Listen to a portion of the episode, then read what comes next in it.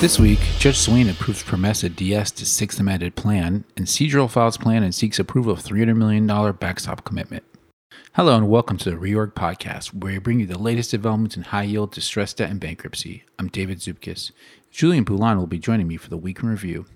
Also this week, Limetree Bay seeks approval of bid procedures for sale of substantially all assets, and Washington Prime Equity Committee pushes for a two-week extension of confirmation to address valuation issues. For this week's deep dive, we talk with America's Covenants Group head Peter Washkowitz about his recent coverage of private equity-owned companies that in the last several months have completed IPOs shortly after executing dividend recaps. We also discuss how certain of these newly public companies that benefited from temporary changes in consumer behavior brought on by the COVID-19 pandemic may become over-leveraged if EBITDA normalizes to pre pre pandemic levels. It's Friday, July 30th.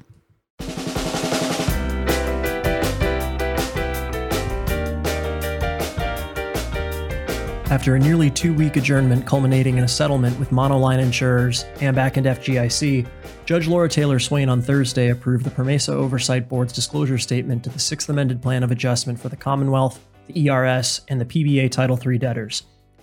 Much of the hearing focused on the Oversight Board's alternatives should the Commonwealth fail to enact legislation required under the PSA, which was subsequently criticized by counsel for AFAF as an uncertain legal and potentially expensive hedge. AFAF's counsel called for a prompt, condensed, and dedicated negotiating process to address the issue of pension cuts proposed under the plan, which has been a barrier to the Commonwealth's support. Judge Swain's approval of the DS and accompanying procedural documents, which is subject to certain changes discussed on the record, is a milestone in Puerto Rico's restructuring efforts, allowing for the debtors to prepare for plan confirmation, currently scheduled for early November. On Tuesday, the Promesa Oversight Board filed its sixth amended plan of adjustment and disclosure statement incorporating the terms of a settlement with monoline insurers and AMBAC and FGIC and a new Puerto Rico Infrastructure Finance Authority, or PRIFA, plan support agreement dated July 27th. PRIFA bondholders will receive $193.5 million in cash or $260 million inclusive of certain transaction fees, plus a contingent value instrument, or CVI, based on the outperformance of Puerto Rico's 5.5% sales and use tax relative to the 2020 fiscal plan projections and general fund rum tax collections relative to 2021 fiscal plan projections. The PRIFA PSA leaves open the option for a Title III or Title VI proceeding. Under the Sixth Amended Plan, classification and treatment of claims remains largely unmodified, but there are revisions to accommodate some of the claims made by AMBAC and FGIC. The plan states that the proposed treatment for these claims is quote unquote in line with the treatment for like claims. The Seadrill Limited debtors filed their first plan of reorganization and disclosure statement on Saturday, July 24th, and a motion for approval of a backstop commitment letter with certain consenting lenders that have agreed to backstop a $300 million first lien exit facility. The plan incorporates the terms of a July 23rd plan support agreement between Seadrill and holders of about 57.8% of the company's senior secured loans. The plan would raise $350 million in new financing and reduce the debtors' liabilities by more than 9, 4.9 billion. The PSA includes a plan confirmation milestone of November 5th and contemplates emergence from Chapter 11 in early January 2022. The plan contemplates providing holders of credit agreement claims with subscription rights to invest in a $300 million new equity first lien debt raise and $750 million second lien takeback paper and 83% of equity in reorganized Seadrill, subject to dilution for the management incentive plan, and a convertible bond to be provided by shipping magnate John Fredriksen's investment vehicle, Hemen Holding Limited. Hemen Holding is the debtor's largest shareholder, owning 27.1% of the driller's common shares. Hemen has also committed to fund a $50 million new money unsecured bond to be issued under the plan, which would be convertible into 5% of the new equity under specified circumstances. Under the plan, Seadrill shareholders will receive a pro rata share of 0.25% of new Seadrill common shares, subject to dilution, but only if classes 4 and 6 vote to accept the plan. If any of classes 4 or 6 vote to reject the plan, all Seadrill shareholders' interests will be wiped out with no recovery. The plan, however, does not have the support of all the debtors' lenders. The backstop motion characterizes former ad hoc RigCo lender group member Strategic Value Partners LLC, or SVP, as a lone holdout lender intent on objecting to the plan and engaging in litigation with the debtors. SVP has a pending motion for sending to pursue a separate marketing process for the NADL debtors' assets. In a motion filed Monday night, the Limetree Bay debtors asked the court to approve bidding procedures for the sale of all or substantially all of the debtors' assets. According to the motion, the debtors are currently in search of one or more stalking horse bidders, which they intend to designate by September 10th, with a bid deadline of September 17th and a sale hearing contemplated to be held on October 14th. The aggregate amount of proposed bid protections for any stalking horse bidder would not exceed 3% of the total purchase price. According to the motion, the bidding procedures were developed with the assistance of DIP Agent 405 Sentinel LLC and the pre petition secured parties, who would have the right to credit bid their claims under the proposed procedures. The motion also states that the sale of all or substantially all assets of the estates is a condition to the DIP facility under the terms of the interim DIP order and DIP loan documents. The motion further provides that, pending a sale or reorganization through the Chapter 11 cases, the debtors, quote, intend to idle the refinery in accordance with applicable law and consultation with the EPA to ensure the protection of the surrounding communities and environment, end quote. A hearing on the bidding procedures motion is scheduled for August 2nd at 4:30 p.m. Eastern. At a Thursday hearing in the Washington Prime Chapter 11 cases, Debtors Counsel announced that the parties agreed to a little over two week extension to the confirmation timeline to resolve a motion by the official committee of equity holders calling for a longer case timeline under which plan confirmation would occur in late September at the earliest. The consensual extension resolved the Equity Committee's motion filed on Monday, July 26, by which the Equity Committee had asked the Bankruptcy Court to reconsider the solicitation procedures order entered July 13th and to push out plan related dates and deadlines. Valuation concerns are front and center in the brief. The Equity Committee argues that it's very difficult today to discern the debtor's worth other than to say that it's undoubtedly on the upswing. According to the Equity Committee, only the plan sponsors who are seeking to obtain the lion's share of the debtor's business without either providing the court with professional valuation opinion or engaging in a comprehensive marketing process benefit from a combined hearing before discovery can be completed. According to the Equity Committee's motion, the debtors and the plan sponsors have designed case procedures that would stifle the typical adversarial process in bankruptcy and prevent the Equity Committee from presenting a fulsome valuation. Moreover, the Equity Committee claims that the debtors and plan sponsors themselves have not presented any valuation whatsoever. The motion argues that the valuation issue is especially acute because of the complexities of the debtor's portfolio, the volatility caused by the pandemic, and the abbreviated time frame and artificial conditions imposed by the purported market test rules set forth in the bidding procedures. Top red stories this week included Rep. Nadler announces bill to restrict non debtor releases prevent Texas two step in Chapter 11. House subcommittee witnesses criticize releases venue shopping. February 21 plan dies disclosure. Procedural creditors seek novel derivative standing. LSC officers face curb clawbacks and state stress sovereignty in Purdue. Ultra make whole post petition interest appeal briefing complete. Parties debate existence of solvent debt or exception after Supreme Court's Minerva decision. Former management investor sues Apollo Siva over unequal treatment after 2013 restructuring. Argues defendants' no deal was Apollo stitch up. Now here's Jim from Houston with the week ahead. Well, thanks, folks, and welcome. Remember last week? This week is just like it, only more of it, mainly earnings. Monday, August 2nd, we have a final dip hearing in Limetree Bay and earnings from Transocean. Tuesday, August 3rd, hearing on a replacement dip hearing for Coterra and earnings from Valaris and Bausch. Wednesday, August 4th, omnibus hearing in Puerto Rico, sale motion hearing in Highland Capital, earnings from Centennial, Cowen, and Comstock. Thursday, August 5th, earnings from Northern Oil and Gas and Party City. And Friday, August 6th, a preliminary injunction hearing in NCL and earnings from FTS and Cinemark. And that's just the tip of the iceberg, so please see our weekly calendar released early every Monday morning for all the details. And back to New York. And next up, Julian sits down with America's Covenant's head Peter Washkowitz to discuss Peter's recent coverage of private equity owned companies that went public shortly after executing dividend recaps. Joining me for this week's deep dive is the head of our America's Covenants team, Peter Washkowitz, who will be talking with me today about his coverage of certain private equity owned companies that recently completed IPOs shortly after executing dividend recaps.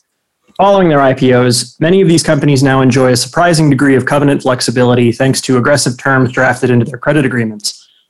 We'll also be discussing how a subset of these newly public or soon to be public companies, like Academy Sports and Weber Grill, benefited significantly from the changes in consumer behavior brought on by the COVID 19 pandemic, and as a result may find themselves with overleveraged capital structures if EBITDA reverts to pre pandemic levels. Peter, welcome back, and as always, thanks for joining us. Of course, I'm, I'm becoming a, a mildly regular uh, uh, person on this. It's great. And we're, and we're happy to have you on here as, as often as you'd like so um, we, we've got a lot to talk about today, but why don't you start by telling us a little bit about these newly public names that you've been covering specifically from this angle, including which sponsors are involved? Yeah, sure. So, um, you know, uh, as uh, obviously you know, I mean, the Reorg Covenants product has historically been a, uh, you know, we, we focus on distressed situations, but um, there are so few of them these days that I've kind of been looking at um, a lot of these private equity owned companies that have filed to go public, um, and all of them except for Weber Grills, which just fired uh, just filed its S one, uh, all have now completed their IPOs. So. Um, yeah, I've looked at uh, you know a, a, number of them, and um, a subset of them, nine of them, um, they they before filing their S ones, they've all kind of paid a, they've all paid their uh, their sponsors a dividend. So it was just kind of interesting uh, following uh, you know each one of these companies, the debt documents, how they were amended for the dividends, and kind of the the influence that the IPOs have had on them. Uh, the companies that I looked at are, as you mentioned, Academy Sports, which is owned by KKR, um, Array Technologies, which is owned by Oaktree, uh, Bumble, which is owned by Blackstone Hayward Holdings, which is owned by CCMP, uh, Krispy Kreme, which is owned by Jab um, uh, or JAB. It's it, that's not um, a, a, traditional private equity sponsor, but a, a sponsor all the same. Um, then there's Latham Group, owned by Pamplona, uh, Shoals Technologies, owned by Oaktree, Torrid, owned by Sycamore, and Weber, uh, owned by BDT Capital. Okay, interesting. So you know, you, you mentioned these dividend recaps were executed shortly before these companies went public. Um, how were the dividends uh, financed? Were they uh, were they financed with new debt or incremental debt under existing facilities? Uh, yeah, they, they were all they were all uh, they were all paid for in part. Some you know uh, some was they used balance sheet cash, but all of them incurred it. You know, uh, at least a portion of them were funded by a new incremental debt under their existing facilities. Um, you know, all of them were the, the average dividend of all nine companies was uh, was 334 million. Um, the largest dividend was by Array Technologies, uh, which is owned by Oaktree. They paid a 589 million dollar dividend, um, and the smallest one was uh, by Latham Group, uh, owned by Pamplona, which was for 110 million dollars. Okay, so the natural consequence of a dividend recap financed by by debt is is that leverage is going to increase. But you know, you, you mentioned that all of these companies you looked at later went went public. So what was the net effect of the recap followed by the IPO on each of these companies' uh, leverage profiles? Yeah, so um, you, know, not surprisingly, um, right after they incurred the debt and paid the dividend, um, on average, uh, the, their total leverage, total net leverage increased uh, by uh, 2.5 times. Um, on, on, average, they had had a total net leverage of 2.3 times prior to the dividend uh, and 4.8 times after. So you know, but but then they they all except for uh, Weber, they all did their IPOs and they all um, were able to then reduce total leverage by 1.6 times. So net effect, they still um, had um, they still had you know a slightly higher leverage than prior to the, the, the dividends, but still they were significant. They were able to significantly reduce that added leverage from the dividend uh, as a result of the IPO. Um, most companies, other than Torrid, who actually did not receive any proceeds in their IPO, um, m- most of them either paid down debt with some of the IPO proceeds and or added cash to their balance sheets, which which could be used uh, for netting purposes. So um, it was either one or two, one or both of those. Um, in combination, resulted in them being able to kind of reduce some of the leverage that uh, they took on from the dividends. I mentioned earlier that some of these newly public companies have arguably been propped up by pandemic driven changes in consumer behavior which may only be temporary at the end of the day. So, which of these companies do you think fall into that category, and what happens to their balance sheet if the performance reverts to pre-pandemic levels? Yeah, so that's actually uh, kind of the, the question that really piqued my interest with with looking at these names. Um, you know, when I, when I first started looking at uh, Hayward Holdings, which again is owned by CCMP and Latham Group, which is owned by Pamplona, um, both of those companies uh, are in the pool industry. Uh, they don't build actual pools, but um, they provide they provide some of the uh, of maintenance and and and certain parts and supplies uh, for residential pools. And uh, in, in, their S ones, you know, they they had they had a, a bunch of disclosures about how um, about how COVID just kind of accelerated their sales. Um, and you can you can obviously see in their results. Um, you know, Latham Group's fiscal year 2019 EBITDA was 61 million, um, and its its its EBITDA as of uh, first quarter 2021, uh, its LTM EBITDA was 84 million. and uh, Hayward Holdings went from 172 to uh, to 232. So uh, you know you could see these these very rapid and and and not normal uh, EBITDA increases. Um, the the largest increase uh, is Weber, which you know Weber Grills, um, and, and, they had they also had a number of disclosures in their S one about uh, benefiting from uh, you know from COVID nineteen consumer behavior. Uh, they in in fiscal year 2019, their EBITDA was 54 million. Um, LTM EBITDA as of March 31st, 2021 is 152 million. So, you know, almost a three times increase in, in their EBITDA. And now each one of the companies that, that, that I looked at that have that have paid a dividend, um, each of them except for um, Array Technologies and Shoals Technologies, which are both Oaktree portfolio companies um, that operate in the solar energy space, um, they did not they did not have any disclosures in their S1 about directly benefiting from from COVID nineteen. And then Bumble, which is an online dating app, um, you know, obviously they they they they they may have actually been hurt a little. Uh, but they did not have any, uh, you know, a- any disclosures in their S1 about benefits. But every other company, you know, as you mentioned, uh, Academy Sports had it, um, and then Krispy Kreme and and Torrid uh, which is a, uh, a plus size direct to consumer retailer. Uh, both of them had disclosures that um, COVID 19 really accelerated the growth in their e commerce businesses. So, you know, I mean, the importance of this is that, um, you know, EBITDA, uh, EBITDA uh, for, for these companies has been so warped and so accelerated um, by by the you know the shift in consumer behaviors because of COVID that you know their balance sheets now were you know were able to withstand both you know incurrence of additional debt um, to to fund dividends, and then you know they they they looked unbelievably healthy in terms of uh, you know going public.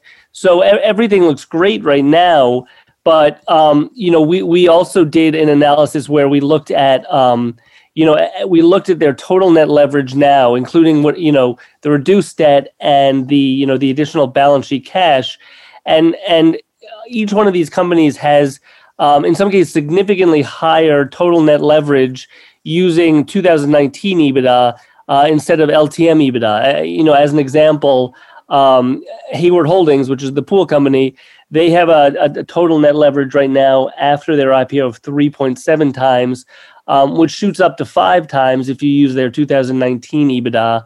Um, Shoals Technology, which is uh, you know Oaktree portfolio company, while they didn't benefit from from from COVID so much, um, you know, their their uh, total net leverage now is three and a half times. Using 2019 EBITDA, it would be five and a half times. So, you know, it, it's significant increases, um, which which could you know, but but are being masked right now by you know very inflated uh, you know performances. Um, given we're kind of still in you know this i guess the pseudo work from home model so a lot of these companies will continue to reap the benefits of this change in behavior but to the extent we go back to kind of more normalized times, um, their balance sheets might look a lot worse. Okay, yeah, I, I, agree, Peter. That's probably one of the most interesting insights to pull out from this sort of uh, cross survey of, of IPOs that you've looked at.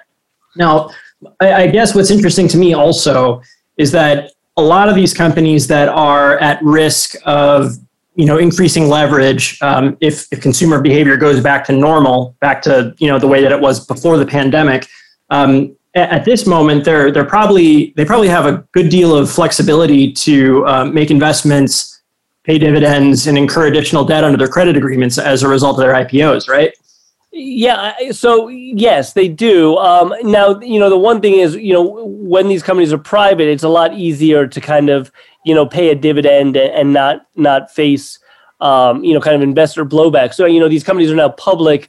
Um, so you know there there might be a slight you know uh, re- reduction in risk of them paying these types of dividends now.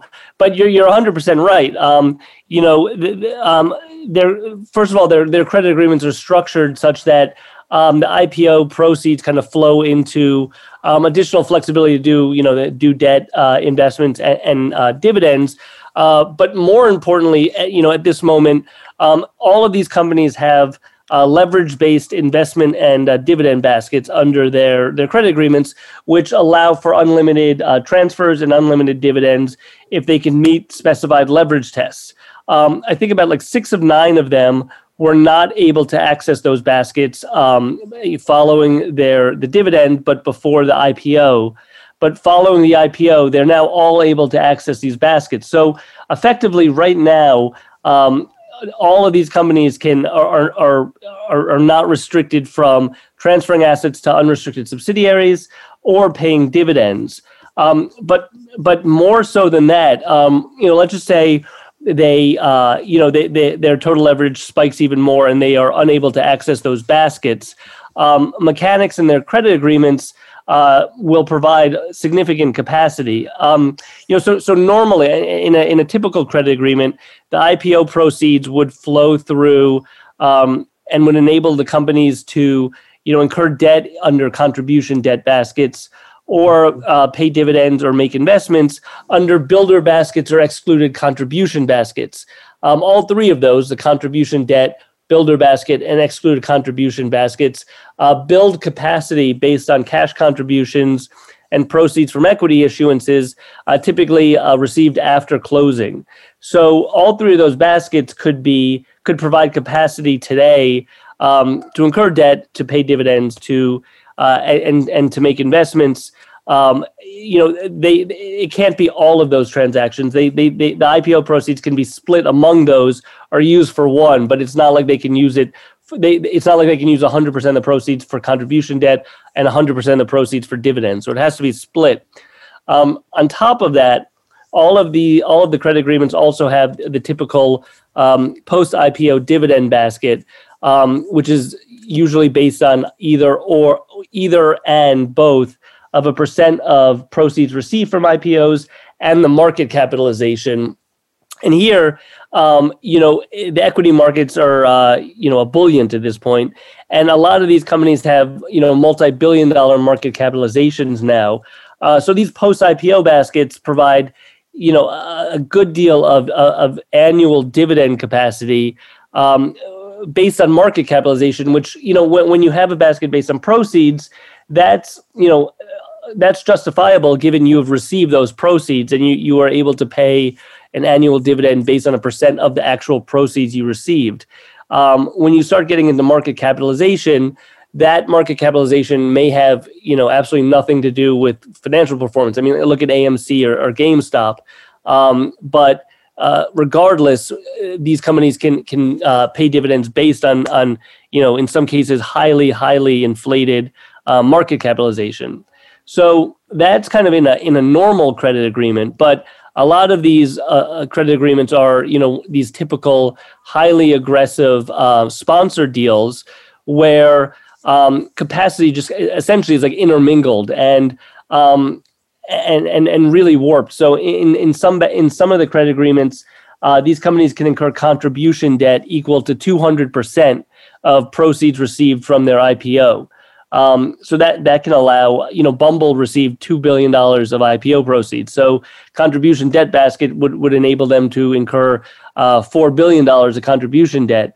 Even worse, some of these agreements that allow 200% of contribution debt also have a um, a corresponding lien basket, which allows all that contribution debt to be automatically secured on a pari basis. Um, most of the credit agreements also have a, a, recent mechanic that allows these companies to incur debt based on restricted payment capacity. So, um, you know, there again, the, the the the IPO proceeds will flow to your builder basket, which then through the RP debt basket uh, can be used to incur debt. And you know, like contribution debt, we have seen a number of credit agreements allow uh, debt based on 200% of restricted payment capacity. So you have those risks. Um, and then the post IPO dividend basket, which again is the annual basket based on proceeds received and market cap, um, that sometimes can also be used to incur debt or transfer assets to an unrestricted sub. So in that case, um, not only is is the company getting a, a, significant amount of new capacity, but it's also annual capacity. So it will have an annual, it could have an annual amount of additional either first lien debt or uh, transferred unrestricted subsidiary capacity. So um, you know th- this kind of analysis that we've been doing, you know, has kind of you know uh, commingled um, rapid rises in EBITDA because of COVID, with all of the aggressive terms that you know we've been talking about ad nauseum for for years, um, and you can really see how uh, the consequences of these aggressive terms in in respect of how these IPO proceeds can flow through the credit agreements. Thanks again, Peter, for joining us this week. For more audio content from the America's Covenants team, subscribers can visit our media page at reorg.com. Now, back to New York. Thank you again for listening to the Reorg Weekly Review. Find all our podcasts on the reorg.com webinars and podcast page, as well as Spotify, iTunes, and SoundCloud. Hope your families are healthy and safe. Have a great weekend and see you next Sunday.